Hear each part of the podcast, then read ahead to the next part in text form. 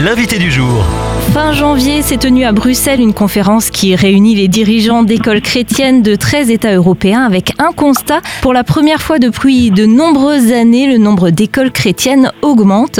Je reçois aujourd'hui Luc Bussière, président du réseau Mathurin Cordier France, regroupant les professionnels de l'éducation chrétienne protestante. Bonjour Luc. Bonjour Valérie. Alors qu'on observe un déclin général du christianisme en Europe, les projets d'ouverture d'écoles chrétiennes bourgeonnent. Comment expliquer cette tendance? Il y a une tendance générale en Europe, c'est une demande des familles qui est accrue. Je pense que cette demande peut être due au courant idéologique de plus en plus fort et qui vont à l'encontre d'une véritable neutralité. L'enfant a-t-il une place différente dans une école chrétienne? Oui, parce qu'il est accueilli avec la famille, c'est-à-dire que les parents ne sont pas ceux qui déposent l'enfant à l'école. Ces écoles englobent le travail et la synergie avec les parents beaucoup plus. Et d'ailleurs, c'est beaucoup de parents qui sont à l'origine des projets d'école et des implantations d'écoles. Donc euh, c'est là une grande différence. En francophonie, je pense en Suisse, en Belgique, en France, on peut parler d'un climat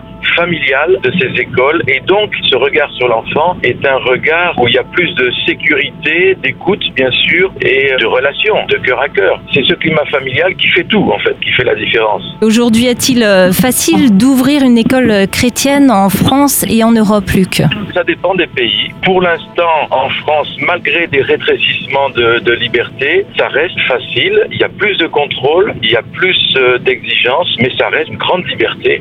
À partir du moment où on ne demande pas de financement à l'État. De toute façon, chaque création d'école, au moins 5 ans, il n'y a pas de contrat possible avec l'État. Donc les 5 premières années, de toute façon, il faut se débrouiller tout seul. Je trouve qu'il y a une liberté qu'il faut saisir aujourd'hui parce que c'est un privilège que nous avons encore, privilège qui a été perdu au niveau de euh, la possibilité d'instruire en famille. Je pense qu'il faut vraiment préserver cette liberté d'implantation d'écoles privées aujourd'hui parce que ça risque d'être le front de bataille euh, dans les prochaines années. Et pour nos auditeurs qui souhaiteraient inscrire leur enfant dans une école chrétienne à la rentrée prochaine, quels sont vos conseils pour euh, choisir cette école, Luc? Ah ben, De toute façon, il faut visiter, il faut parler avec la direction, il faut s'intéresser à la vision, au projet pédagogique de l'école, il faut pouvoir parler avec d'autres parents, d'autres familles. Il y a plus de demandes qu'il n'y a de place aujourd'hui, donc il est évident qu'il faut que les gens s'y prennent tôt. Malheureusement, les structures pour accueillir ne sont pas suffisantes aujourd'hui. Quand euh, vous dites qu'il faut s'y prendre tôt, est-ce que c'est déjà maintenant pour la rentrée prochaine? Ah oui, oui, oui, tout à fait. Et pour des cycles comme la sixième, là, c'est carrément parfois même avant. Mais bon, là, on est dans la bonne période, février-mars.